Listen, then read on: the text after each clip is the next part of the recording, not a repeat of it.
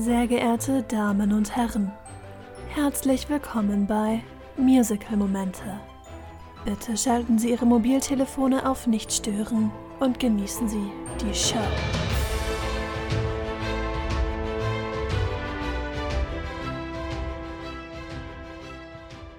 Hallo! Hi!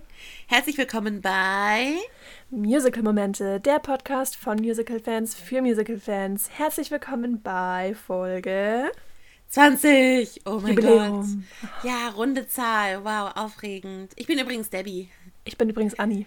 Hi, falls ihr das noch nicht wisst. Vielleicht seid ihr aus irgendeinem bestimmten Grund neu hier, weil euch ein bestimmtes Thema, ein bestimmtes Fandom angezogen hat. Weiß man Oder nicht. Ihr hört jetzt tatsächlich zum 20. Mal, welche Stimme zu wem gehört. Dann einmal ganz viel Liebe geht raus von mir. Krass, Ja. dass ihr so lange dabei seid. Seit dem Anfang. Irre. Ja, definitiv von mir auch ganz, ganz, ganz viel Liebe. Und ähm, ja, dann können wir schon mal das Thema heute einleiten. Ich bin nämlich excited. Ja, ich erst. Das wird richtig cool. Okay, unsere Worte waren Held, New York und Biss. Und ähm, die Hauptfrage ist jetzt erstmal, okay, Anni, DC oder Marvel? Und ich darf auflösen. Wir haben ein Marvel-Musical. Es gibt tatsächlich ein Marvel-Musical. Es handelt sich heute um Spider-Man, Turn of the Dark.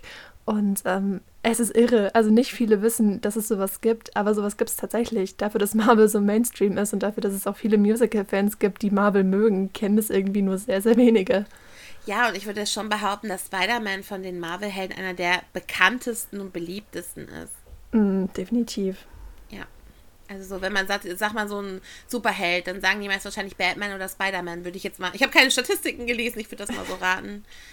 Ja, wenn sie Spider-Man zu Marvel zählen. Das ist ja auch immer. Es ist schon ein bisschen tricky, ne? Superman und Batman sind beide DC und dann kommt Spider-Man und der ist dann auf einmal Marvel.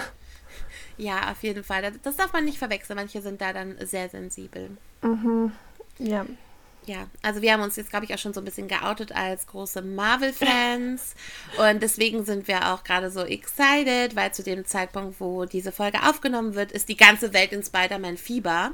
Als Und- hätten wir es geplant zeitlich. Sehr Als irre. hätten wir es geplant, wirklich. Also konnte keiner ahnen, dass so ein krasser Film rauskommt, du. Voll der Zufall, du. Ja, richtig heftig. nee, also keine Sorge, wir reden nicht über die Spider-Man-Filme. Niemand wird gespoilert, falls ihr die noch nicht gesehen habt. Aber schaut euch bitte den neuen Film an, er ist ganz großartig. Unbezahlte Werbung. Genau, unbezahlte Werbung. Disney. Pay us. Okay. Und äh, ja, auf jeden Fall ähm, ja, möchten wir unsere Spider-Man, unsere Marvel-Superheldenliebe heute ähm, zum Ausdruck bringen. Und ja, dafür haben wir ein ganz besonderes Musical.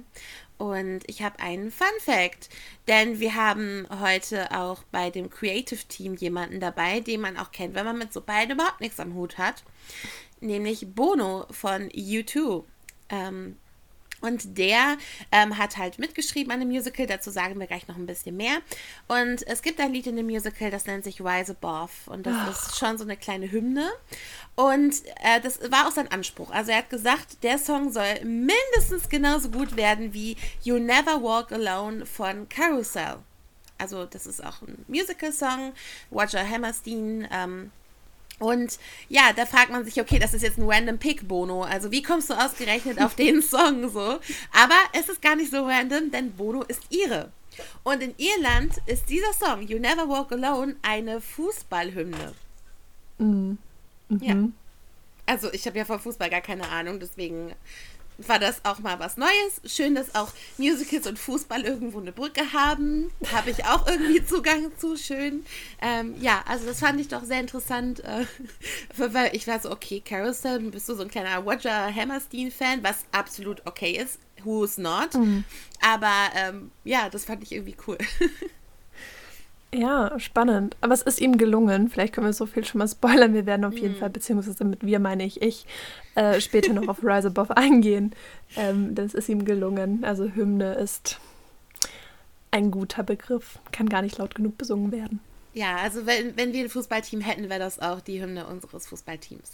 Ja, mindestens. Also wir würden Medley machen, natürlich aus vielen verschiedenen Musicals, aber Oh ja, Hamilton muss mit rein. Und natürlich dann auch Rise Above. ja. Gut, ja, dann kannst du ja schon mal vorstellen, worum es in Spider-Man geht. Ja, sehr gern. Spider-Man, was ist das? Also, wenn ihr wirklich an dem Punkt seid, dann würde ich hier nochmal rausschalten und wirklich einmal kurz auf Wikipedia gehen, weil im Detail bekommt ihr jetzt nicht die Zusammenfassung. Aber ähm, wir sind ja doch mittlerweile im Jahr 2021 und es gab die ein oder andere Verfilmung und ähm, so viel darf gesagt sein. Bei Spider-Man Turn of the Dark geht es um die Origin Story von Peter Parker, also wie er quasi zu Spider-Man wird. Und wenn ich Peter Parker sage, dann meine ich den Tobey Maguire Peter Parker. Es basiert alles grob auf dem 2002 Spider-Man-Film, also einem der ersten, die verfilmt wurden. Und was sehr besonders ist, wir haben nicht nur den Spider-Man-Film, sondern auch einen griechischen Mythos aus der Mythologie. Und zwar den um Arachne. Das war eine Weberin die dann später von Athene zur Spinne verwandelt wurde. Und das ist alles so ein, also man sagt zur ersten Spinne, die es je gab. Und natürlich wurde Spider-Man genau von ihr gebissen. Griechische Mythologie meets Marvel. Wir lieben's. Ähm, und ja, es ist eine sehr, sehr, sehr spannende Komponente. Also da musst du erstmal drauf kommen, irgendwie in einen etablierten Comic-Charakter noch griechische Mythologie mit reinzubringen. Wir gehen später nochmal genauer drauf ein, aber mhm. genau das fließt da eben noch mit rein. Es geht grob gesagt, wie gesagt, um die Romanze mit Mary Jane, ist bestimmt auch dem einen oder der anderen Begriff. Und ähm, dann final um den Kampf gegen Green Goblin. Nochmal ein kurzer Reminder, das war Norman Osborn, der dann, ja, der eben sein, sein Labor hatte und dann im Laufe der Handlung böse wird und am Ende bekämpft wird. Und ja, mal gucken, wie es ausgeht. Ne? Keine Ahnung. Ich habe auch keine der Held den Bösewicht. Es bleibt spannend.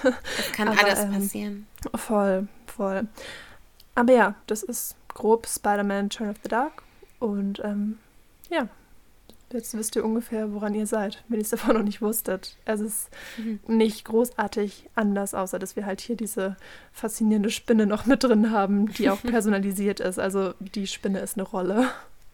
Genau, ja. Und ich glaube, jedes äh, Rick Riordan äh, Fankit äh, hat auch, also ich, ich habe da sofort so einen Anfall gekriegt, so, oh mein Gott, Arachne, yes.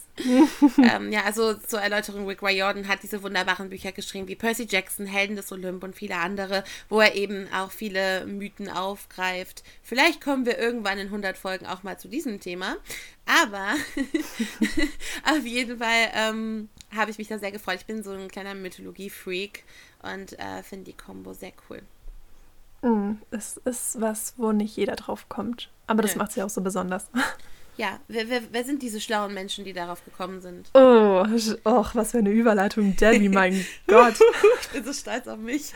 Okay, das Buch stammt von Julie Tamer, Glenn Berger und, mein Gott, Roberto Aguaya Sacasa. So, ich weiß, da sind bestimmt viele Fehler drin, aber so grob, ne? Ähm, ja. Julie Tamer kennen wir vielleicht noch von König der Löwen, mhm. ne? Das ist ein großer Name. Und ah, Roberto Aguirre Sacasa hat ähm, unter anderem bei Glee, Marvel und Riverdale mitgeschrieben. Also er hat tatsächlich Marvel Comics geschrieben, mhm. hat bei Glee mitgewirkt, haben wir ja auch schon hier uns oft geoutet. Wir sind Glee-Fangirls, absolut. Und äh, Riverdale war ja auch schon das ein oder andere Mal zu hören. Also ein großer Name hier. Ja. Musik und Lyrics, hast du schon so ein bisschen angeteasert, stammen von Bono und The Edge, beides Mitglieder der Band U2. Ähm, eine relativ bekannte Gruppe, möchte ich mal sagen, von unseren Freunden aus dem Vereinigten Königreich da mhm. oben. Und ähm, ja, Regie hat auch vorerst Julie Tamer geführt, ist alles ein bisschen komplizierter. Wir kommen später noch drauf. Sie ist dann irgendwann gegangen und später kam dann Philip William McKinley dazu, der das Ganze dann in die Richtung gelenkt hat, die dann letztlich auch im Broadway geöffnet hat. Julie Tamer war eher so für die Previews ähm, verantwortlich, was auch eine Ansage ist, denn mhm. Spider-Man Turn of the Dark ist die Show mit den meisten Previews in der Broadway-Geschichte. Also kann man nicht mal sagen, hä, die waren nur drei Vorstellungen da. Nein, es waren schon ein paar mehr, da gehen wir später nochmal genauer drauf ein.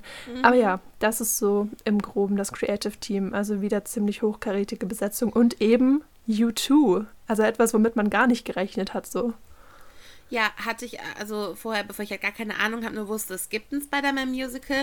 Und dann war ich so, wait, ich meine, es kommt ja auch vor, dass auch wirklich dann äh, große Größen aus der Pop-Industrie halt auch wirklich an Musicals mitschreiben ähm, oder ihre Songs zur Verfügung stellen. Wir haben ja schon über Mamma Mia gesprochen, ne, auch hier. Mhm. Und ähm, ich meine, hier Benny und Björn von ABBA haben ja nicht nur ein ABBA-Musical geschrieben, die haben ja auch andere Musicals wie Chess zum Beispiel geschrieben. Also, dass auch wirklich ähm, große Pop-Sternchen ähm, dann wirklich zusammenkommen und, oder sich halt zusammensetzen, um so ein Musical zu machen zu einem ganz anderen Thema, was nichts mit deren Musik jetzt nichts mit deren Werk zu tun hat, das ist richtig cool. Mhm. Und vor allem der Grund, warum. Ja, voll. Wegen Andrew Lloyd Webber. Also danke, Andrew, nochmal an der Stelle dafür. Ähm, du schreibst nicht nur ganz eigene tolle Musicals, du provozierst auch noch die ganzen Popstars. Und sagst so, ja, ja, kriegen die nicht hin. Also ganz arg zusammengefasst und dann, dass die denken, doch, machen wir. Ja, das war ja eigentlich so der Hintergrund, ne, dass Andrew Lloyd Webber so raushängen hat lassen, dass er so den, den Monopol gesteuert hat über viele Jahrzehnte lang, mhm. den Musical-Monopol und dass sich da kein Rockmusiker eingemischt hat und dann so, aha, just you wait. Hold my Guinness Beer und so, wirklich so, wir machen das jetzt. Hold my Guinness. Ja, sehr wirklich. schön. Ja, nee, also danke, Andrew Lloyd Webber, auch wenn du nichts an diesem Musical beigetragen hast. Mhm. Okay. Nee, also ähm, wirklich ein sehr, sehr gutes Team. Und ähm, ja, an der Stelle kommen wir mal zu den Produktionen. Ich glaube, hier müssen wir wirklich so ein bisschen Geschichte erzählen, weil das Musical hat wirklich eine komplett komplizierte Geschichte. Ja, ähm, du wirst mich da bestimmt ein bisschen unterstützen. Ne? Natürlich, natürlich. Also, genau, ähm, zur Produktion. Es fängt schon wieder super special. Man hat das Gefühl, es will einfach aus Prinzip edgy sein. Ne? Es fängt natürlich super special Sonderedition mäßig an.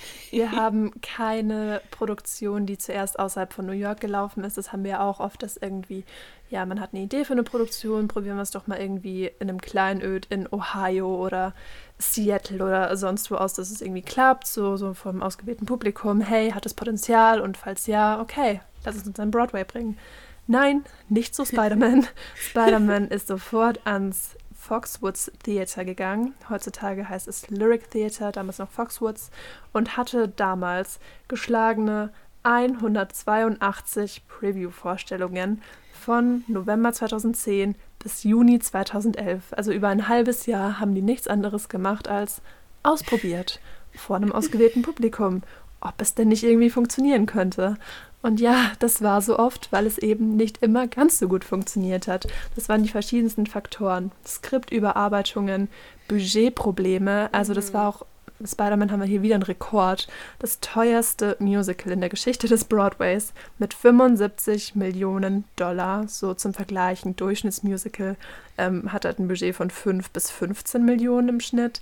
Und sie einfach so, nee, nee, holt mal Guinness, wie schon gesagt, ne? Äh, ja. 75 Millionen Dollar bitte. Und ähm, auch ein großer Punkt, auf den wir später noch eingehen, Sicherheitsprobleme. Also das ist nicht mehr feierlich, was da alles an Knochen Nerven und Menschen verletzt wurden. Mhm. Ähm, dementsprechend ging das schon eine ganze Zeit lang, wie gesagt, über ein halbes Jahr. Die Preview hat dann letztlich Closing Night, also die letzte Performance am 4. Januar 2014 gehabt. Ist also insgesamt knapp zweieinhalb Jahre gelaufen, ähm, was auch eine starke Sache ist für das ja. Budget und die, ja, es hatte ja auch ziemlich gemischte Kritiken und Rezensionen und alles. Ähm, ja, ist schon ist ein Phänomen in jedem Fall. Ja, also das hatte mich auch überrascht, weil ich hatte halt auch schon vorher gehört, ähm, dass es halt ein sehr berüchtigtes Musical ist, ähm, bevor ich mich halt näher damit beschäftigt habe und als ich dann gesehen habe, dass das so lange lief. Wir hatten ja hier wirklich auch in der, in der Sendung schon Shows, die wirklich, ja, ich weiß nicht, was es war, bei 13 eine Woche oder so. Mhm. ähm, und also, ne, und, und, obwohl das halt auch so lange schief gegangen ist, ähm, lief es so lange. Es hat mich echt positiv überrascht und auch sehr glücklich gestimmt. Ja, voll. Ja. Ähm, ja, wie gesagt, ich hatte ja schon gesagt, dass Julie Tamer irgendwann gegangen ist. Das war halt eben nach der Preview-Phase von einem halben Jahr. Ähm, und ich habe auch schon gesagt, dass eine Skriptüberarbeitung stattgefunden hat, da sich die Preview-Variante sehr von der Show unterschieden hat, die wir letztlich dann gesehen haben am Ende. Hat sich sehr stark unterschieden. Ähm, Wikipedia hat sogar so weit gebracht, dass es zwei verschiedene Inhaltsangaben gibt. Ähm, und es ist auch wirklich, also wenn man mal reinliest, ein Unterschied wie Tag und Nacht, die haben es ja komplett umgestellt. Ähm, und es hat dann auch funktioniert. Also dafür sind ja Previews letztlich auch da, ne? Zu schauen, was mhm. funktioniert, was nicht. Und dann zu realisieren, hey, das Ganze ist es irgendwie finanziell nicht wert, wenn ihr das wirklich so macht. Also da fallt ihr auf die Nase mit. Ähm, und hatte dann eben eine Premiere, die dann auch zu Recht zweieinhalb Jahre gehalten hat, weil man sich eben die Zeit ja. genommen hat, das alles zu überarbeiten. Bis zur Perfektion. Manche mögen da jetzt ne, ähm, reingrätschen und sagen, äh, perfekt, das war so und so. Ja, ist okay. Ähm, es, es war zweieinhalb Jahre da ne, und es hatte seine Berechtigung. Ja, auf jeden Fall. Ich finde das auch so witzig, das hatte ich dir auch geschickt bei Wikipedia. Es ist das erste Mal und wir haben ja auch, es gibt Musicals, die ja auch fast drei Stunden gehen oder so, ne? Mhm. Ähm, und trotzdem hier bei Spider-Man steht einfach der Hinweis, This article's plot summary may be too long or excessively detailed. Also die, die Zusammenfassung des Plots dieses Artikels ist vielleicht zu lang oder zu detailliert. Mhm. Das habe ich noch nie gesehen. Nee. Und ich meine, man hat ja auch mal Wikipedia-Seiten von so langen Filmen oder so, auch von, von so Marvel-Filmen oder so. Nie würde das da stehen. Ja. Ich habe sowas noch nie gesehen. Das ist wirklich faszinierend. Aber klar, diese zwei Versionen machen es halt wirklich ähm, krass lang und krass äh, verwirrend auf den ersten Blick. Es ist enorm komplex, das kann man in jedem ja. Fall so sagen. Ähm, Nochmal zu dem Budget. Ich finde es relativ witzig, dass sie sich über sich selbst lustig machen. Ich finde ja Selbstironie hervorragend sowieso. Ja. Und ähm, an einer Stelle in einem Lied singen sie halt wirklich I'm a 65 Million Dollar Circus Tragedy. also ich bin eine 65 Millionen Dollar Zirkuskatastrophe eigentlich so ähm, wo sie halt auf das Musical selbst anspielen, im Musical. Also so durch sind die dann an dem Punkt irgendwie. Ich fand es irgendwie sehr, sehr witzig. Es ist sympathisch, auf jeden Fall. Voll. Ja, und also parodiert wurde das Musical auch äh, zur Genüge. Also mm. Saturday Night Live, also Andy Samberg hat sich komplett daran ausgelebt. Ähm und sogar South Park war irgendwie dann, äh, hat auch irgendwie das parodiert. Und also, wurde wirklich übelst durch den Kakao gezogen. Aber es ist, glaube ich, so, man denkt im ersten Moment so, die Superheldenwelt und die Musicalwelt, das sind so Welten, die man nicht vereinen kann. Und manche reagieren da, glaube ich, dann besonders empfindlich. Ähm, aber ich glaube auch, dass einige Parodien, gerade auch wegen dem Budget und weil es auch erstmal absurd klingt, Spider-Man singen zu lassen, ähm, einiges war wahrscheinlich dann auch sehr berechtigt. Aber ähm, ja, ich fand es irgendwie nicht ganz so cool. Eigentlich mag ich Parodien, aber ich finde es gut, dass es eine Verbindung gibt zwischen der Heldenwelt und der Musicalwelt. Voll. Das ist halt immer das Ding mit Parodien, sobald irgendwas polarisiert oder sobald du irgendwas mhm. hast, was wirklich das Schlechteste ist oder halt hier, es stellt viele Rekorde auf, was die Preview-Zeit angeht, mhm. was die Budgethöhe angeht und das merken die ja auch, wenn ja. die dann irgendwie, du brauchst einmal googeln, was ist irgendwie die Broadway-Katastrophe oder so, dann kommt es und dann wissen die, ah, okay, hat jeder schon mal gehört. Wenn es eine Katastrophe ist, dann habe ich auch ein Recht, mich darüber lustig zu machen. Mhm. Und es ist, ja, es ist, man versteht den Gedankengang, aber es ist halt irgendwie trotzdem irgendwie nicht so gerechtfertigt. Also so gesehen, also ich glaube, wir finden die beide alle nicht so witzig. Allein, also ich habe auch ähm, viel gelesen, so dann ja, dann kommen die in Spider-Man-Kostümen auf die Bühne und haben Gipsärme und hier irgendwie Nackenkrausen dran, wo ich immer denke, ja, es äh, bittersüß, weil da sind ja. wirklich Leute verunglückt und haben sich verletzt und waren im Krankenhaus und äh, was du da teilweise liest, waren dann eine Woche im Krankenhaus und sind dann wieder zurückgekommen für eine Performance, wo dann wieder was schief ging und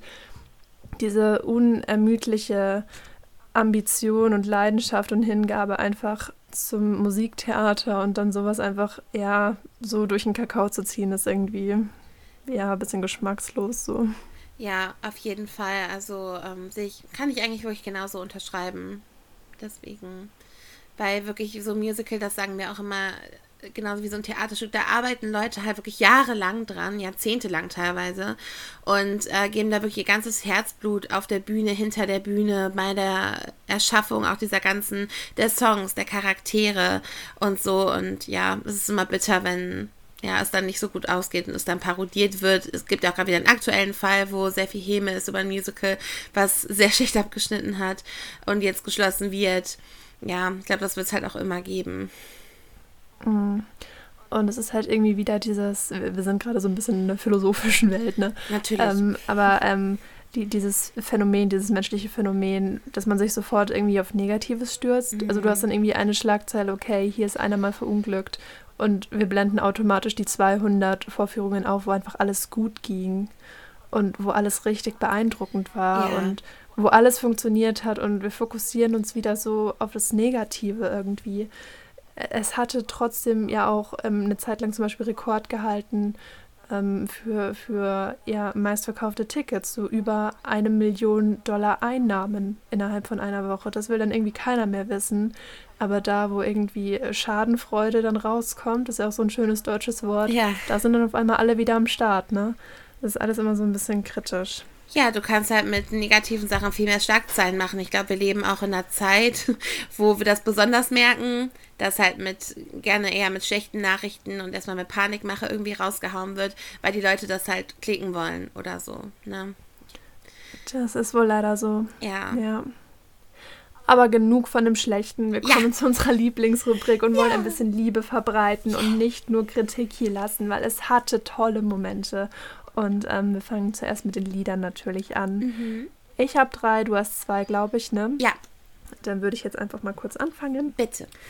Und zwar heißt mein erstes Lied DIY World. Also kurz vorweg, den Soundtrack, den könnt ihr euch überall anhören, wo es Soundtracks gibt. Es gibt eine Cast-Recording von Juni 2011, also ja, wo sie gerade frisch rausgekommen sind, wo sie Premiere hatten. Und da sind wunderbare Lieder drauf. Wir haben einen wunderbaren Cast. Wir haben Reeve Carney, Jennifer Damiano, Patrick Page, also super Namen. Ich darf hier mal kurz noch ergänzen. Reeve Carney kennt ihr sicher aus Hadestown. Jennifer Damiano hat in Next to Normal mitgespielt. Und Patrick Page ist unser Hades aus Hadestown. Also wir haben hier eine kleine Reunion, beziehungsweise keine Reunion, weil es fand ja vorher statt. Also Hadestown war eigentlich die Reunion. Ja. Ähm, ein Foreshadowing zu Hadestown. Foreshadowing. Und diese drei tollen Namen und viele andere mehr könnt ihr, wie gesagt, auf diesem Album hören. Und mein erstes Lied, DIY World, ähm, vereinigt die auch. Also da haben wir Patrick Page und Reeve Carney und DIY World ähm, das singt quasi Osborne, später der Green Goblin, darüber, wie er sich seine Welt einfach selbst baut. Ne? DIY, do it yourself. Er hat ein Labor, er ist Wissenschaftler. Ähm, warum nicht? Warum nicht so bauen, wie es einem passt? Ging zwar dann nachher schief, aber für den Moment ähm, passt das Lied und es gefällt mir sehr gut. Also da hat auch ähm, Spider-Man, wie gesagt, so seine Elemente. Und ähm, ja, because we can be what we wanna be können sein, was wir sein wollen. Und ich finde es eigentlich, ja, wenn es jetzt nicht vom, vom Bösewicht gesungen wäre, ein schönes Motto, nach dem man gut leben kann. Ja, zum Glück haben wir ja noch äh, Don't Dream It Be It ähm, von Rocky. Horror Picture Show, was nicht ganz so villainous ist. Aber ja, DIY World ist auf jeden Fall ein super interessanter Song. Also das Setting ist, äh, dass es einen Schulausflug gibt von Peter Parkers Klasse und die sind im, also so der, der tägliche Schulausflug in so einem Labor von so einem Wissenschaftler, äh, wo radioaktive Spinnen rumkrabbeln. Ich meine, waren wir auch alle. Achte Klasse. Ja. Kann jeder kann jeder bestätigen. Genau, und ähm, ähm, es ist halt sehr cool, weil dadurch, das ist auch mal schön, das haben wir auch ganz oft, wenn ganz viele Leute auf der Bühne sind, passiert halt auch unglaublich viel und man kann ähm, seine Augen auf verschiedene Dinge die ganze Zeit richten. Es, es macht sehr viel Spaß. Mhm. Ja, und es macht auch Spaß, es ja. zu hören. voll, voll. Ja, weil, weil gerade, ich meine, Spider-Man hat halt einfach seine traurigen Momente, darauf werden wir auch garantiert noch zu sprechen kommen. Und mhm. ähm, ne, so, so fröhliche Lieder, das hatten wir auch schon ganz oft, sind dann einfach so kleine Lichtblicke und DIY World gehört auf jeden Fall dazu. Ja. Ja. Gut, ähm, dann komme ich jetzt zu einem traurigen Lied. Doing my There job. Doing my job as always. Und zwar hat das Lied den positiven Titel If the World Should End. So. Should, ne? Should. Should. Es ist sehr hoffnungsvoll. Und äh, es wird gesungen von Mary Jane, ähm, dem Love Interest von Spider-Man, hatten wir ja schon gesagt. Und ähm, ja, es geht halt wirklich darum, ne, wenn die Welt endet, was wird mit uns sein? Und es ist wirklich auch so eine Liebesbekundung wirklich von ihr. Und ähm, ja, ich, ich mag halt diese Songs. Es ist halt wirklich auch so ein Song, was man gut vor sich hinschreien kann, unter der Dusche oder so. Mag ich immer sehr gerne, auch bei Musicals habe ich, hab ich total gern. Ähm, und es ist halt wirklich auch so super emotional und einfach eine schöne Ballade. Und sowieso auch ähm, so Soli von, von Damen finde ich ja sowieso immer toll. Oh. Also sie hat auch eine super schöne Stimme. Das ist einfach so. Total. Und ich hatte auch Ausschnitte gesehen und da war auch, also die Mary Jane, die war auch so wholesome. Ähm, da werde ich bestimmt auch gleich bei den Momenten noch mehr zu sagen. Es war wirklich so, so cute und oh, es war einfach nur schön. Ja. Und ich finde, wenn ich da jetzt nochmal einen Subtext aufmachen darf. Ja. Ich darf. Es ist mein Podcast. Ähm, Unser Podcast. Ich hatte, oh, ja. Girl. Man kennt uns doch nur als Duo. ähm, ich hatte gerade bei den frühen Spider-Man-Filmen mit Tobey Maguire irgendwie immer das Problem, dass mir Mary Jane immer sehr passiv vorkam. Mhm. Also irgendwie immer so ein bisschen Damsel in Distress mäßig. Sie ist da, muss gerettet werden und kann eigentlich nicht wirklich für sich selbst einstehen. Das hat mir bei Gwen Stacy dann in den Amazing Spider-Man-Filmen ein bisschen besser gefallen. Mhm. Aber hier allein der Fakt, dass sie ein Solo hat, zeigt ja schon, dass sie in die, in die Offensive geht irgendwie. Also Weißt du? Ja, auf jeden Fall. Also, und, und dass, dass sie kein passiver sagt, Charakter ist, ja. Genau, dass sie von sich selbst aus handelt und fragt, hey, was ist dann? Und das ist einfach irgendwie, irgendwie gefällt mir das gut. Irgendwie ergab das gerade interpretatorisch in meinem Kopf Sinn und ähm, hat für mich den Charakter so ein bisschen besser gemacht als in den Filmen. In Absolut. Fall. Ja, es ist sehr empowernd auch auf jeden Fall. Mhm. Und generell finde ich, dass, dass ihre Geschichte sie, sie sehr empowert, auch in, in dem Musical. Und sie halt wirklich auch sehr aktiv ist. Sie ist auch sehr präsent und auch ähm, wirklich, sie wird halt auch als Halt für Peter gezeigt, was ja wirklich sehr wichtig ist. Es kommt halt vor allem auch in den späteren Spider-Man-Filmen eben mit Andrew Garfield und Tom Holland halt auch raus, was für ein krasser Halt ähm, Mary Jane oder halt Gwen Stacy ist. Und ähm, das Musical macht das schon sehr gut vor, finde ich. Mm. Total. Ja. Ja. ja, hat mir auch sehr gut gefallen. Ähm, so, Rise Above. Wir hatten es schon ein bisschen angeteasert. Das Lied ist so genial. Es gibt sogar zwei davon. Also auf dem Album habt ihr einmal Rise Above 1 und Rise Above 2. Und ja, es, es hat seine Daseinsberechtigung, absolut. ja. Hätte auch noch einen dritten geben können, aber mich fragt ja immer keiner gut. Ich war damals auch noch nicht so alt, das entscheiden zu können, aber gut. Ähm, Rise Above 1 setzt narrativ direkt daran an, als Peter erfährt, dass sein Onkel Ben, Spoiler, also wenn ihr Spider-Man wirklich noch gar nicht auf dem Schirm habt, dann vielleicht jetzt mal kurz weghören, ähm, dass sein Onkel Ben eben verstorben ist. Er war, hat da gerade so ein bisschen einen Ego-Trip gefahren, weil er Mary Jane unbedingt haben wollte und wollte sie die ganze Zeit beeindrucken, dass er quasi so ein bisschen seine Familie vernachlässigt hat und Onkel Ben dann ermordet wurde. Und das erfährt er eben. Und Rise Above ist deswegen so schön, weil es sich bei den Worten Rise Above eben um einen Rat von Onkel Ben gehandelt hat. Rise Above, wachse über dich selbst hinaus. Und ähm, das singt er auch. And you said, rise above. Du hast gesagt, wachse über dich selbst hinaus. Aber ich weiß doch gar nicht, wie ich das machen soll. Ich bin doch nur ein Junge so gesehen. Ich meine, es ist ein bisschen schwierig bei Toby Maguire, ja, aber Peter Parker soll ein Teenager sein. Ach, das, Toby. Lasst euch auf die Illusion ein. Ach, Toby, Mensch. ähm, genau, but, but, I can't. Und ähm, das ist, es ist, es wirkt arg hoffnungslos, das Lied, aber es ist trotzdem wunderschön und es ist, oh, es, es wirkt schauspielerisch halt richtig gut. Also er macht das richtig, richtig gut. Und mhm. es ist einfach wunderschön auch angelegt. Also wenn ihr U2 wirklich kennt, die Band, und auch so ein bisschen die Lieder vor Augen habt, das heißt so ein richtig klassischer Fall von U2. So mhm. ein richtig gutes Lied. Und die machen gute Musik, die Band. Und das ist halt so ein weiterer genialer Song. Und ich rede mir das gerade ein bisschen kaputt. Ich sollte jetzt aufhören. Rise Above ist super. Hört rein. Rise Above 1 besonders. Richtig schön. Genau, gut. Ähm, du hast jetzt auch sehr viel geschwärmt, also werde ich jetzt einfach weiter schwärmen, denn ähm, ja. mein zweiter Lieblingssong beinhaltet endlich Reeve Carney ähm, und Jennifer Damiano, denn natürlich ist es jetzt ein Liebeslied, irgendwie bin ich da gerade auch so in Stimmung für. Und zwar ist es I Just Can't Walk Away, Say It Now. Und oh. äh, genau, das singen halt ähm, ja, Peter und Mary Jane und äh, Reeve Carney, großer Crush. Ähm, kennt ihr vielleicht aus einem Taylor Swift-Video?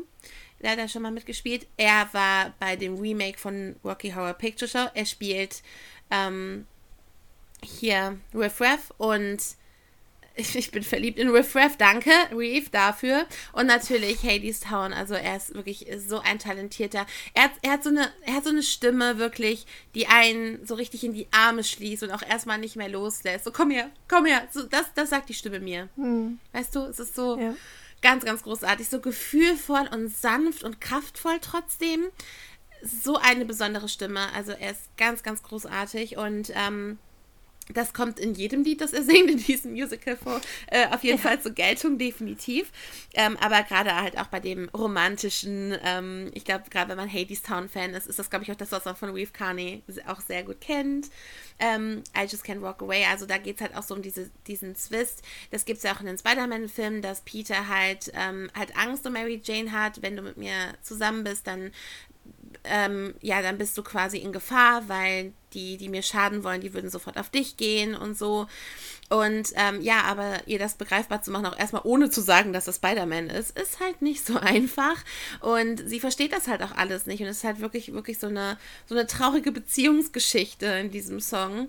Aber es ist halt auch wirklich so wunderschön gesungen. Und man, also ich glaube, jeder, der auch dann schon mal so, so eine so einen Konflikt hat in der Beziehung, kann das voll nachfühlen irgendwie. So sag's doch einfach, sag's jetzt. Say it now. Es mhm. ist so schön. Voll schön gesagt. Ja. Immer hier der emotional ja. Part. Ja, nee, also ich, ich finde es auch gut. Also ich, ich steuere so den, den, den, den, den Beat-Teil rein und so die, die Balladen. Ich finde es gut. Ja, auf jeden Fall. Also ich hoffe, wir machen das hier beide gerade so ein bisschen schmackhaft. Nicht, dass ihr am Ende weint auf dem Boden liegt. Weil von mir kommt jetzt noch ein Bob. A Freak Like Me Needs Company. Ich glaube, der Titel, allein der Titel, also. ich wusste, als ich, als ich den Soundtrack gesehen habe und den Titel, wusste ich, das ist eines deiner Lieblingslieder. Ich habe den noch nicht gehört.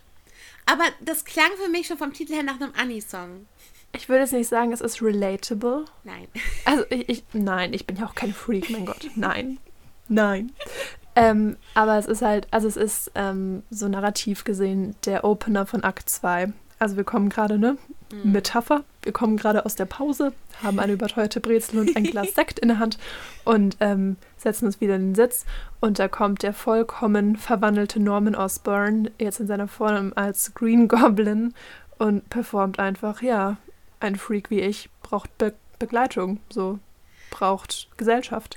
Ja. Ähm, und ich, ich kann es gar nicht weiter erklären. Es ist halt einfach, manchmal macht ein Beat gute Laune, das ist hier der Fall und deswegen gefällt es mir. So einfach kann es manchmal sein. Ihr solltet reinhören, dann versteht ihr mich. Und ähm, ja, das ähm, war es eigentlich schon. Es ist einfach hervorragend, wie er so komplett grün und zugeklebt und dieser Anzug und irgendwie Prothesen im Gesicht, der einfach tanzt und singt. Also allein ja. das zu sehen ist halt einfach toll. Absolut. Also ich glaube, das ist auch so, also ich habe halt auch gelesen, dass Bono und The Edge halt auch gesagt haben, sie würden das Genre als Rock'n'Roll-Zirkus halt auch irgendwie bezeichnen. Ja. Und das Lied hatte ich dann im Kopf. Mhm. So, also Voll. dann habt ihr auch nochmal so eine Beschreibung von den äh, Schaffenden äh, des Musicals. Also, ähm, ja, Rock'n'Roll Zirkus. Aber es macht wirklich sehr viel gute Laune, muss ich sagen. Mhm. Ja. Ich habe tatsächlich auch noch ich mag den I Want Song. Falls, falls ihr noch keine Folge gehört habt, ich bin ein Fan von I Want Songs. Das sind die Songs, wo die äh, Überraschung, wo die Protagonisten sagen, was sie gerne wollen. Bam. Who have, also wer hätte gedacht? Uh, who would have guessed? Und das ist halt No More. Und das ist halt so eine, also es ist auch wieder so ein Duett zwischen ähm, Peter und Mary Jane, wo wir deren Lebenssituation halt mitbekommen. Peter, der halt ähm, bei mhm. seinem Onkel und seiner Tante lebt, der gemobbt wird, verprügelt wird, ähm, wie ein Loser behandelt wird, wirklich er ist halt einfach so ein putziger Nerd und äh, wird einfach richtig blöd angemacht immer. Mary Jane, schwierige Situation zu Hause. Der Vater ähm, ja, misshandelt sie und es, es ist richtig schlimm zu ihr. Und auch sie will da so rausbrechen und das ist auch so schön gemacht in dem Song und auch auf der Bühne hinterher, weil die beiden so parallel gezeigt werden. Das hat mir auch noch sehr gut gefallen beim Hören auch, das Lied. Ja, ja, voll, voll. Hatte ich gar nicht mehr so auf dem Schirm, aber ja, voll. Ja, ja, so wenn man ein paar Mal hört, manchmal vergisst man manche Songs. Das, das kenne ich auch sehr gut. Und eine Honorable Mention noch hinterher. Es ja. ist nicht in meiner Aufzählung, aber Bouncing off the Walls ist auch so ein gute Laune-Lied, wo er gerade seine Fähigkeiten entdeckt und dann einfach durch sein Zimmer springt und an der Decke läuft und einfach feststellt, hey, ich pralle ja von den Wänden ab. Ja. Also, es, ist, also es trägt jetzt, ja okay, doch, es trägt so ein bisschen zur Handlung bei, aber es ist halt einfach ein gute Laune-Lied. Also, ja, auf jeden Fall. Ich super. Es ist die perfekte mhm. Überleitung zu meinem ersten Lieblingsmoment. Here we go.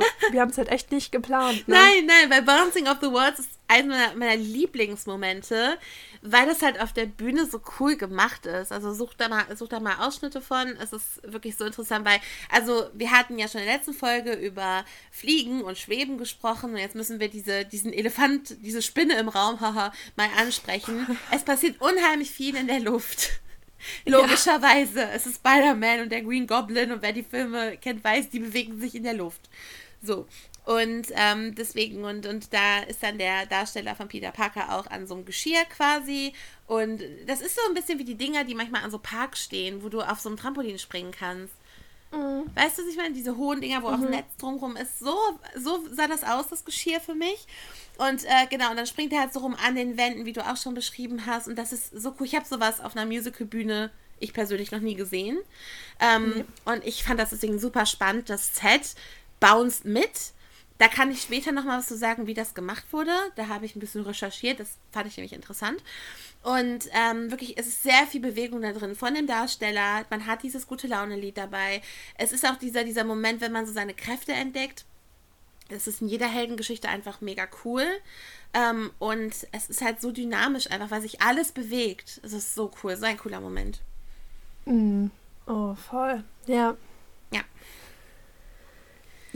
ähm, mein, meine Momente sind halt beide am Ende, ne? Deswegen möchte ich jetzt irgendwie, ich, ich würde es gern narrativ passend lassen, glaube ich. Mhm. Also wenn deins noch vor dem Ende kommt, dann ja. würde ich dir den Vortritt lassen. Okay. Ähm, meins hat so ein bisschen auch mit den Filmen zu tun und auch so ein bisschen damit, dass ich noch in dieser Stimmung bin ähm, von, von No Way Home. Denn es fällt der, der Satz, der Spider-Man-Satz fällt bei der Beerdigung ja, von ja. Uncle Ben. With great power comes great responsibility. Mit großer Macht kommt große Verantwortung. Oh, ich habe mich so mhm. gefreut, dass diese Line gedroppt ist. Egal, ob es im Kino ist oder jetzt auf der Musical. Ich habe mich so gefreut, ne? Ich war so, oh mein Gott. Oh. Easter Egg. Das ist halt, ja, du, du würdest Probleme bekommen, wenn du sowas irgendwie, wenn du da Regie führst, sowas inszenierst und den Satz rauslässt. Also das kannst Absolut, du nicht bringen. Das kannst du nicht machen. Es ist also ein Satz von Onkel Ben, also ähnlich wie diesem mit dem Rise Above. Das ist halt der Satz von Onkel Ben der auch wirklich immer in jedem gefühlten Spider-Man-Film auch vorkommt. Weil er halt mhm. auch einfach stimmt. Bei jedem Superhelden. Du hast diese Kraft, du hast diese Power, aber du hast eine fucking Verantwortung dafür. Entschuldigung fürs Fluchen. Explizit. ja, deswegen, also es ist wirklich ähm, so ein guter Satz. Es ist, glaube ich, auch einer der beliebtesten Filmzitate. Also es wird auch so oft ja. gequotet und so. Und ich ja. habe mich so gefreut, dass es vorkam. Ich wäre auch böse gewesen, wenn es nicht so gewesen wäre. Nee, also das war, oh, ja. Großartig. Auch super wichtig. Ja, mhm. definitiv. Also da hat mein Filmherz sich auch gefreut. Mhm. Gut, ähm, dann sind wir jetzt am, am, Ende, noch nicht der Folge, aber narrativ am Ende, ähm, bei meinem ersten Lieblingsmoment. Und das ist der finale Kampf zwischen Green Goblin und Spider-Man. Ähm, das wird jetzt wieder super, das zu erklären, ohne visuelle Hilfe. Ich sehe mich hier schon. Okay, wir probieren es einfach. Ja. Wir probieren es einfach. Und zwar ähm, die beiden, also generell das Creative Team, beschreibt diese Szene als wie einen riesigen dreidimensionalen Graphic Novel und das stimmt halt einfach. Mhm. Also wir haben sowieso so ein ries riesiges Set-Design, da gehen wir auch später nochmal so ein bisschen drauf ein. Mhm. Ähm, und es klappt an der Stelle hoch, es kommt runter, es klappt auf. In jedem Fall, wenn du im Publikum sitzt, wechselst du die Perspektive. Und das war so ein Moment, als ich das gesehen habe, dachte ich nur so, oh mein Gott, das ist der Grund, warum ich Live-Theater so liebe. Das ist wunderbar. Also du sitzt da drin und hängst auf einmal über New York. Die haben das von der Perspektive so gemacht, wer Kunst hatte, Fluchtpunkt, so ein bisschen was, eine Fluchtpunkt, Vogelperspektive, darf ich mal da so nennen als Worte. Du hast dann quasi die Perspektive, dass du so drüber hängst, über New York. Da unten sind sogar noch Autos und das ist einfach wahnsinnig geil gemacht. Und dann fliegen da, ähnlich wie bei Tarzan. Wenn jemand schon mal Tarzan live gesehen hat, dann weiß er vielleicht auch, was da ab und zu abgeht an den Lianen. Übers Publikum schweben die beiden und kämpfen. Beide im Geschirr, beide machen sich fertig, wirklich über den Köpfen. Wortwörtlich, du bist mittendrin. Das ist so krass gut gemacht. Ja. Also du hast einmal vor dir diese wahnsinnig coole Perspektive über New York. Du hängst da wirklich ja, 100 Meter möchte ich meinen, 100 Meter zwischen den, den Skyscrapern über so einer befahrenen Straße. Über dir hast du das Spektakel. Das ist krass. Also, wenn du da live dabei bist, ich stelle mir das richtig geil vor. Da sehen wir übrigens auch, wo das Budget hingegangen ist. Das kann ich mir gut vorstellen, dass da so ein paar Millionen reingegangen sind. Aber es lohnt sich. Oh mein Gott, es lohnt sich. Es ist so cool. Ja, es hat mein Herz gebrochen, als ich auch gelesen habe. Es war in Hamburg geplant, ne? Ja. und in London, aber es. Und Las Vegas, aber das ist halt alles nie zustande gekommen. Nee. Toll. Obwohl ich auch glaube, es wäre nicht gut angekommen in Hamburg. Nee, aber wir, wir hätten es sehr gefeiert. Ja, wir wären reingegangen. Auf jeden Fall. Und dann wäre es, ja, dann wäre es pleite gegangen. Ja, aber, aber wir hätten es gesehen. Wir drin gewesen. Prioritäten. Ist so. Ja, also ich, ich würde das echt gerne mal live erleben. Wie gesagt, ich bin so ein Fan auch von Artistik, auch von so Aerial Arts und so. Ich finde das mhm. total cool. Also es wäre echt ein Erlebnis. Also Tarzan hat mir deswegen, also nicht nur deswegen, aber deswegen auch sehr gut gefallen, weil da hat auch so viel eben über den Köpfen, du warst wirklich so mittendrin, wie du auch schon gesagt hast, also ganz großartig. Ja. Es ist ja auch generell eine wahnsinnig komplexe technische Show. Wir haben mhm. über 27 Luftsequenzen mit fliegenden Charakteren, die hängen da wirklich in Geschirren drin. Und wenn man sich mal drauf einlässt, und dann hast du so einen Spider-Man und die Netze sind jetzt nicht präsent, äh, nicht die Netze, Schmarrn, die, die Seile, also die Seile, das Geschirr, an denen der hängt. Das ist jetzt nicht so wie im Klettergarten, dass der da mit so einem blauen Helm und so einem XXL-Geschirr da ankommt. Das ist schon gut gemacht, das ist alles versteckt. Du kannst dich drauf einlassen und das mhm. ist einfach genial. Der macht da ja auch Saltos und natürlich die berühmte Handgeste. Ne? Ja. Ähm, es ist richtig cool. So. Und mein zweiter Moment geht da so ein bisschen drin über. Wenn, du hast ja schon die eine ikonische Sache von Spider-Man gesagt, das yeah. war die Quote, With great power comes great responsibility. Und die andere ikonische Sache ist der Kuss von Mary Jane und Spider-Man. Oh. Und zwar auch in mehreren, ins, nicht Inszenierungen, in mehreren Filmadaptionen, dass Peter, die Spinne, die er eben ist, von oben runterkommt und den Kopf über da hängt und Mary Jane kommt wie ein normaler Mensch auf zwei Füßen und küsst ihn, nimmt ihm eben die Maske ab und küsst ihn. Und da haben wir diesen Kuss, wo halt ja die Lippen falsch rum sind, eine Oberlippe auf Unterlippe und andersrum. Aber es ist halt, also ich glaube, das Bild hat jeder vor Augen. Ja. So, dass er da hängt irgendwo und sie küsst ihn. Und das haben wir hier auch. Und das hat mich so wahnsinnig gefreut. Das haben wir beim Verbeugen. Und ähm, ja, genau, dass, dass Mary Jane sich eben verbeugt und nach Mary Jane kommt logischerweise Spider-Man und er kommt von oben runter und sie küsst ihn. Es ist so schön. Ich, ich weiß noch, ich habe das Bild damals in meiner Bravo gesehen. Sorry, ich wollte dich nicht unterbrechen. Nee, alles gut. Alles gut. Und es war jetzt nicht so, dass ich die ganze Zeit drauf gewartet habe, aber es war trotzdem einfach wholesome, dass es am Ende noch da war. So, ich habe nicht damit gerechnet und das hat es irgendwie so schön gemacht, dass sie, und das ist einfach so die Liebe zum Detail, dass sie genau wissen, das ist ein Fan-Favorite mhm. und wir lassen es drin und alle haben sich auch wahnsinnig gefreut. Es ist einfach ikonisch und ja, es ist einer meiner Lieblingsmomente, definitiv. Absolut verständlich, wirklich. Also wie gesagt, ich habe das damals auch in der Bravo gesehen, diese, diese, diesen Bild einfach wirklich von Kirsten Dunst und Tobey Maguire mit diesem Kurs und man sieht das ja überall, auch heute noch, wenn es irgendwie um Filmküsse geht oder so. Es ist überall und der Film ist auch schon fast 20 Jahre alt. Also mhm. es ist auch wirklich so ikonisch. Also da habe ich mich auch richtig, richtig gefreut. Ja, wir sind durch. Mit, mit Moment. Mit unseren, mit unseren Lieblings, Lieblingskategorien, genau. Yeah. Jetzt kommen wir jetzt zu meiner Lieblingsbeschäftigung, äh, Bühne und Kostüme. ja, oh Gott, ich hoffe, ich spreche ihn richtig aus. Der Setdesigner George Ziepen, Zeipen, Zypin. Ja, George. Wenn er das hört. George, if George, you, if you listen. ja, I'm sorry. Okay, George hat tatsächlich auch schon mal an einem Musical-Set gearbeitet, das auch sehr komplex ist, nämlich Ariel, also The Little Mermaid. Mm. Ja, mm. also auch ein, ein erprobter, erfahrener Mann und der dann für Spider-Man engagiert wurde. Ähm, die haben ja, wie gesagt, keine Kosten vor allem gescheut und Mühe natürlich auch nicht.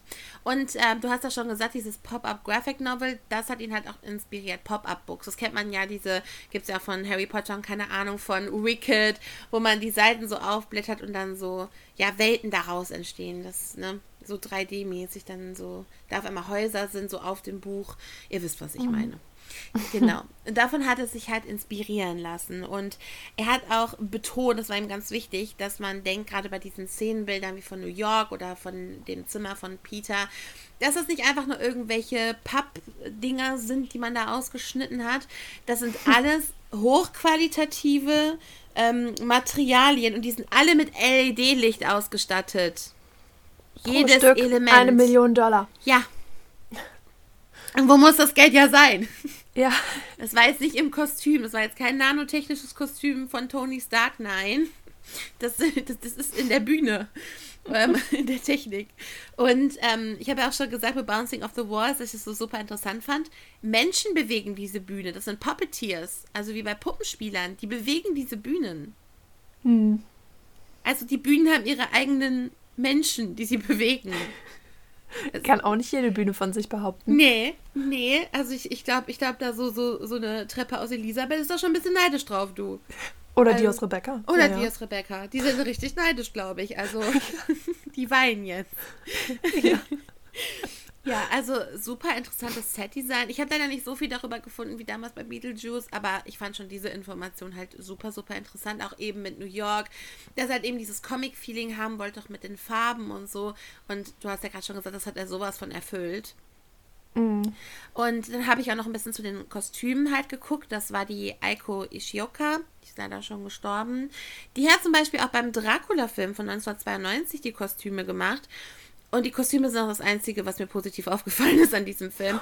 Sorry, wenn Fans zuhören, es war einfach nicht mein Ding. Also ich kann verstehen, wenn man es mag. Die Kostüme mochte ich. Ähm, und ähm, auch sie, sie wollte halt wirklich sich nicht zu sehr auf die Comics beziehen. Ich glaube, das hat man auch gesehen, dass wenn man nur die Filme kennt, die sich ja schon eher an die Comics halten. Sie wollte wirklich so ihre eigenen Versionen schaffen. Und sie wollte das wirklich sehr organisch machen. Ich glaube, Green Goblin ist ein sehr gutes Beispiel dafür. Mhm. Du hast es ja auch schon gesagt, sehr viel Prothese, sehr viel 3D an diesem, an diesem Kostüm. Sehr viel, ja. was da so raus, rauskommt aus, aus seinem Kopf. Ähm, Patrick Page, Respekt an der Stelle auch nochmal. Und äh, das fand ich halt auch sehr interessant. Und wir hatten ja auch schon das mit den zwei Versionen und eigentlich waren da ja noch ähm, so ein Greek Chorus bei und noch viel mehr Spinnen und so. Und sie hat so viele Kostüme gemacht die dann gar nicht in der finalen Version benutzt wurden. Das fand sie sehr schade, aber sie hatte trotzdem sehr viel Spaß. Und das, das ist die ist Hauptsache. Ja. Have fun at your work. Hauptsache es macht Spaß. Genau. Richtig. Ich meine, für 182 Previews waren die ja im Einsatz, ne? Das darf man ja auch nicht unterschätzen. Eben, das ist eben. Ein halbes Jahr. Deswegen. Wir haben noch gar nicht über Arachne gesprochen. Ja, ähm, zu den zwei Punkten, die du gerade gesagt hast, ja. kann ich vielleicht noch abschließend sagen, es gab auch einen Preis für Outstanding Set und Costume Design. Ja. Das sind nämlich die einzig beiden Preise, die diese Show auch gewonnen hat von den Outer Critics Circle Awards. Ähm, ja, zu Recht. Du hast es gerade schon ganz gut beschrieben. Und das war halt wirklich mit am beeindruck beeindruckendsten. Also klar hätte man den auch gerne den Tony für beste Flugtechnik geben können. Gibt es halt leider noch nicht. Ne? Hätte man einführen können. Aber wie gesagt, mich fragt ja keiner. Ähm, nee, genau. Äh, für zwei Tonys waren sie auch nominiert und für einen Drama Desk Award. Aber wie gesagt, leider nichts abgeräumt. Ja, aber äh, ich habe mich auch bei den Nominierungen schon gefreut. Wie gesagt, ich habe so unglaublich viel Komisches, eher Schlechtes vorher über das Musical gehört. Davon habe ich mich natürlich auch nicht beeindrucken lassen. Aber umso mehr habe ich mich dann auch gefreut, dass es wirklich auch Tony Award Nominierungen gab. Weil wenn wir auch so auf die aktuelleren Tonys gucken, manchmal werden Musicals gar nicht berücksichtigt. Hm. Aus sehr seltsamen Gründen. Deswegen bin ich halt froh, dass Spider-Man halt auch berücksichtigt wurde. Ist nicht selbstverständlich. So, Mhm. So dass dann nur eine Person nominiert ist, die dann auch logischerweise gewinnt. Ich meine, ich gönn's ihm aber dennoch. Und er hätte sogar verlieren können. Das finde ich so geil. Ja. Du bist das einzige gegen nominiert. sich selbst. Ja. Stell dir vor, du verlierst gegen dich selbst. Also ich glaube, dann würde ich Depressionen entwickeln. Ja. ja. Oh je. Oh Gott. Nein, ich mach Spaß. Aber ja, das, stell dir mal vor, du bist als einziger nominiert und du rechnest eigentlich, dass du mit, damit nach Hause gehst und dann, ja, haben doch nicht genug Leute für dich abgestimmt. Sorry. Hast doch nicht gewonnen. Das war so bitter. Allein, dass das möglich ist, ne? Oh. Also die Tonys sind kompliziert. Ja, das ist wohl so. Ja, aber deswegen habe ich mich sehr gefreut, dass sie überhaupt bedacht wurden, Spider-Man. Das ist halt nicht selbstverständlich. Deswegen. Ja. Gerade wenn es so Musicals sind, die Jüngere ansprechen. Percy Jackson. so. Ich hatte kurz spontan einen Hustenanfall, aber ich bin gesund. They did them dirty. They Das- did. Oh mein Gott. Nun gut. Ähm, wir gehen natürlich nochmal auf was Mieseres ein, ne? weil das ganze Ding ist eine Rollerfahr, eine Roller, oh, jetzt wollte ich was Englisches sagen, eine Rollercoaster Ride, wollte ich sagen. Eine Achterbahnfahrt natürlich. ein Hoch und ein Runter. Ich möchte nochmal auf die, auf die Verletzungen eingehen, weil ich das Gefühl habe, ähm, das wird immer so ein bisschen weggelächelt beziehungsweise parodiert und somit irgendwie auch nicht Mhm. ernst genommen. Also äh, Leute, da wurden Menschen verletzt. Das hätte ganz anders ausgehen können, gerade wenn ich so Sachen lese wie Nackenverletzungen. Mhm. Also wenn da der falsche Wirbel betroffen ist, dann ist da Schluss mit lustig und dann rechtfertigt das auch nichts mehr von wegen The Show must go on oder ähm, hier von wegen irgendjemand muss unterhalten werden. Da wurden Menschenleben riskiert und das war teilweise wirklich knapp. Also ähm, wenn es heißt, sechs Leute wurden verletzt im Laufe der Show. Ähm, die Show selbst wurde wegen Sicherheitsverletzungen verklagt auf mehrere tausend Dollar. Knochenbrüche waren keine Seltenheit. Gehirnerschütterungen gab es. Einen Sturz aus sechs Meter Höhe, der sogar noch gebootleckt wurde. Mhm. Also das kannst du online angucken, wie da ein Sicherheitsmanko passiert ist. Das ist Irrsinn, wenn man sich das mal so gibt. Ja. Ja, genau. Solche Geschichten, die Knochenbrüche, da hat sich ein Stuntman beide Handgelenke gebrochen. Der nächste hat den Stunt gemacht, der hat sich einen Fuß gebrochen, wo ich mir denke, kommt schon. Kommt schon. Also muss das denn sein? So, also klar, man will was Spektakuläres, aber das ist es halt echt nicht wert. Also Nee. Safety first, gerade wenn du mit so richtig krassen Sachen wie halt so, ja, so, so Gurte was machst oder so Geschirre, wo er dann einen Rückwärtssalto macht, wo das echt ein Ding von Millisekunden ist, mit welcher Extremität er aufkommt, dass es gut aussieht und wo es halt auch sehr gut möglich ist, dass er irgendwie mit dem Genick landet. Das ist es dann irgendwie nicht mehr wert so. Also das ist schon eine Show, die auch zu Recht in der Kritik steht. Also wir wollen die jetzt nicht nur loben, ne? Ja. Ähm, sehr, sehr teuer, sehr, sehr viele Probleme, gute Musik, ähm, auch gut gemacht und alles, aber dennoch ne, m- eine Münze mit zwei Seiten, Medaille mit zwei Seiten, sagt man, ne? Ja. Medaille mit zwei Seiten, ja. Ist nicht alles Gold, was glänzt. Nein, nein. Genau. Ist es halt auch nicht. Und ähm, deswegen aber vielleicht, wenn man das irgendwie nochmal. Ich meine, die Technik entwickelt sich ja auch weiter und das ist ja auch jetzt schon. Also die erste Vorstellung ist jetzt zehn Jahre her. Es kann sein, dass sich mittlerweile auch so viel wieder ge geändert hat. Ähm, Und deswegen können wir auch, wenn du möchtest, gerne schon mal über Zukunftswünsche sprechen. Also Pläne habe ich da jetzt nicht gefunden. Aus Gründen wahrscheinlich. Nee. ja. Ähm, Genau, aber hättest du denn Wünsche äh, für Spider-Man? Wünsche für Spider-Man. Ich wünsche ihnen gute Besserung. Also, oh Gott. Also ich wünsche allen Beteiligten, die noch irgendwie Schäden davon getragen haben, davon, das weißt du ja auch nicht. Ich meine, es wurde ja auch nicht alles. Ich meine, es sind ja auch negative Schlagzeilen, so wenn da jemand irgendwie verletzt wurde. Das wird auch nicht alles an die Öffentlichkeit gegangen sein. Also es wird in, in Dunkelziffern noch wesentlich mehr sein. Ich wünsche Mhm. denen gute Besserung. Ich hoffe, ihr habt keine Langzeitschäden davon getragen, weil das ist bei keiner Show der Sinn. Nee. Also weder physisch noch was Stimmbänder oder so angeht. Da bekommt man ja auch immer die krudesten Nachrichten irgendwie. Ja. Sie war eine halbe Scho- ein halbes Jahr in der Show und hat jetzt Vocal Damage auf Lebenszeit. So, das ist ja auch nicht der Sinn von sowas. Also Entertainment schön und gut, aber ja, halt immer in Maßen und vor allem immer mit Sicherheit so. Ähm, aber gut, ich, ich wiederhole mich. Ähm, was wünsche ich mir? Also es, es ist die teuerste Show der Broadway-Geschichte, deswegen ist es halt echt unwahrscheinlich, dass es so nochmal mit dem Maßstab eher ein Revival haben kann, das, den es Mhm. damals hatte, weil es eigentlich, ja, du musst halt mindestens genauso viel wieder investieren, wenn nicht noch mehr. Und das war halt damals schon arg kritisch mit der. Finanzierung. Also es war ja auch mit unter anderem ein Thema, warum das so ewig Previews hatte, weil man keine Sponsoren reinbekommen hat. Und dementsprechend, ja, müsste man dann eigentlich im kapitalistischen Interesse eine abgespeckte Version machen und das würde nicht mehr wirken. Also ich stelle mir das sehr, sehr schwierig vor. Ja, ist es auch definitiv. Also klar, man kann mal Wunschträume haben, aber so realistisch gesehen sehe ich das auch sehr kritisch, dass das nochmal wiederkommt, auch wenn die Technik sich verbessert hat. Es wäre jetzt vielleicht ein bisschen sicherer und klar, jetzt auch der erneute Spider-Man-Hype durch fünf weitere Filme nach den Tobey Maguire-Filmen ähm, und alles, was da noch kommt, ähm, ist natürlich auch ähm, vielleicht eine gute Sache, eine gute Basis. Aber ich habe da jetzt auch nicht sehr viel Hoffnung. Aber ich wünsche mir definitiv mehr Superhelden-Musicals, vor allem mehr Marvel-Musicals.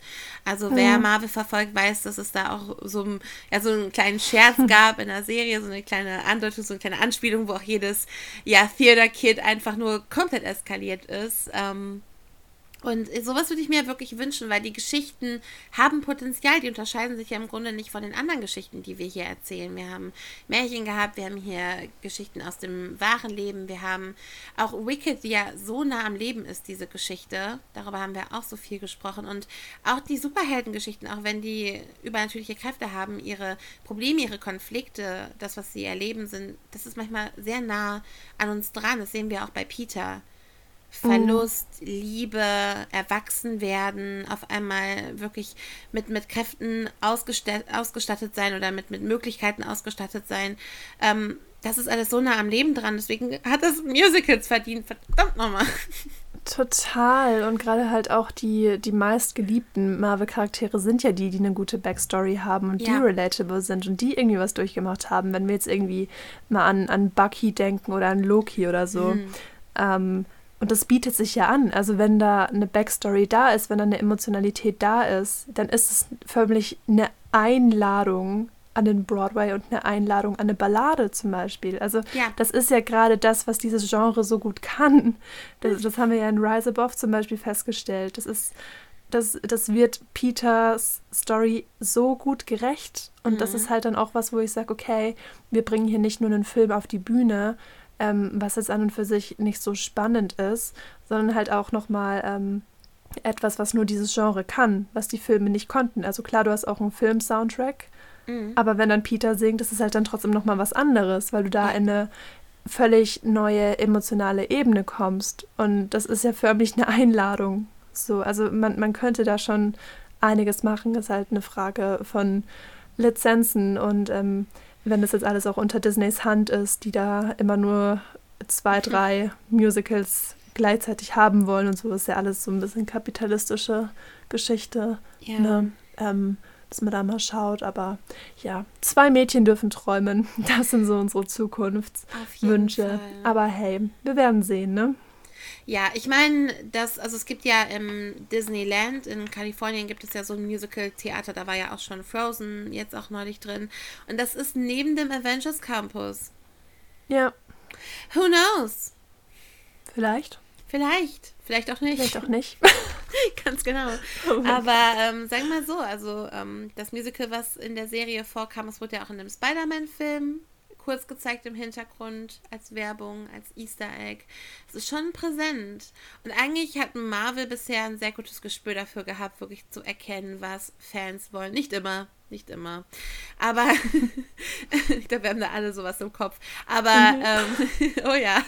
Aber die haben eigentlich prinzipiell allgemein gehalten ein sehr gutes Gespür dafür, was die Fans halt haben wollen. Und maybe, also es hat sich wirklich dadurch herausgestellt, dass es sehr, sehr viele gibt, die sowohl Musicals mögen als auch Marvel. Mm. Ja. Ja. Ja. Ich denke, ich denk, wir haben es analysiert und nach bestem Gewissen wieder zusammengeflickt, ne? Ja, und euch hoffentlich auch äh, ja, schmackhaft gemacht oder halt ähm, interessant gemacht auf jeden Fall, dass ihr wenigstens mal den Soundtrack auch reinhört oder ich weiß, es gibt mittlerweile Bücher darüber, was, was da alles schiefgegangen ist. Also auch Ja. da bedient euch, also ähm, macht euch schlau. Also nicht nur von den negativen Sachen, wie gesagt, abschrecken lassen. Nee. Bitte habt's, habt's vor Augen, dass es nicht äh, eine komplett reibungslose Show ist. Da gibt es ja auch Sachen, die einfach wie am, wie am Schnürchen zu laufen scheinen Mhm. ähm, in der Broadway-Geschichte. Das war definitiv kein Kandidat. Aber ähm, dennoch, allein wenn man Marvel mag, dann lohnt es sich auf jeden Fall zumindest mal reinzuhören. Ja. Und ähm, ja, Mai. Es dauert nicht mal eine Stunde. Also macht einfach mal.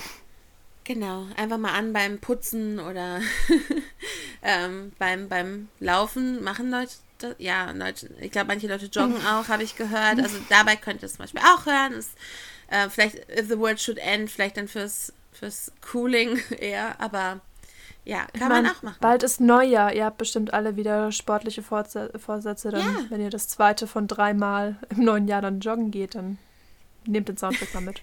Ja, würde ich auch sagen. Also es ist auf jeden Fall ein guter, guter Vorsatz. Und wir haben den guten Vorsatz gefasst, auch im neuen Jahr wiederzukommen. Ich meine nicht, dass wir irgendwie überlegt Ja. haben, es nicht zu tun, aber wir kommen wieder. Also es wird weiterhin Musical-Momente geben. Und äh, ja, aber was wird es geben? Also worum wird es gehen? Ja, wir rutschen mit unserem kleinen lieben Podcast ins neue Jahr und ähm, ich gebe euch auch mal drei Worte mit auf den Weg, die da wären Zirkus, Familie und Außenseiter. Uh. Schwierig, schwierig. Ihr müsst diesmal, glaube ich, ein bisschen outside of the box denken. Ne? Mhm. Ja, Ja. mehr sage ich nicht. Hinterfragt das Offensichtliche. Ganz genau. Und wenn ihr vielleicht so einen Gedanken habt, denkt, ach nee, vielleicht doch. Vielleicht auch. Vielleicht doch. Gut, dann wünschen wir euch, was auch immer gerade für eine Jahreszeit ist, eine wunderschöne Zeit. Ob jetzt gerade Weihnachten, Ostern oder ähm, ja, Wintersonnenwende ist, ist glaube ich jetzt auch bald.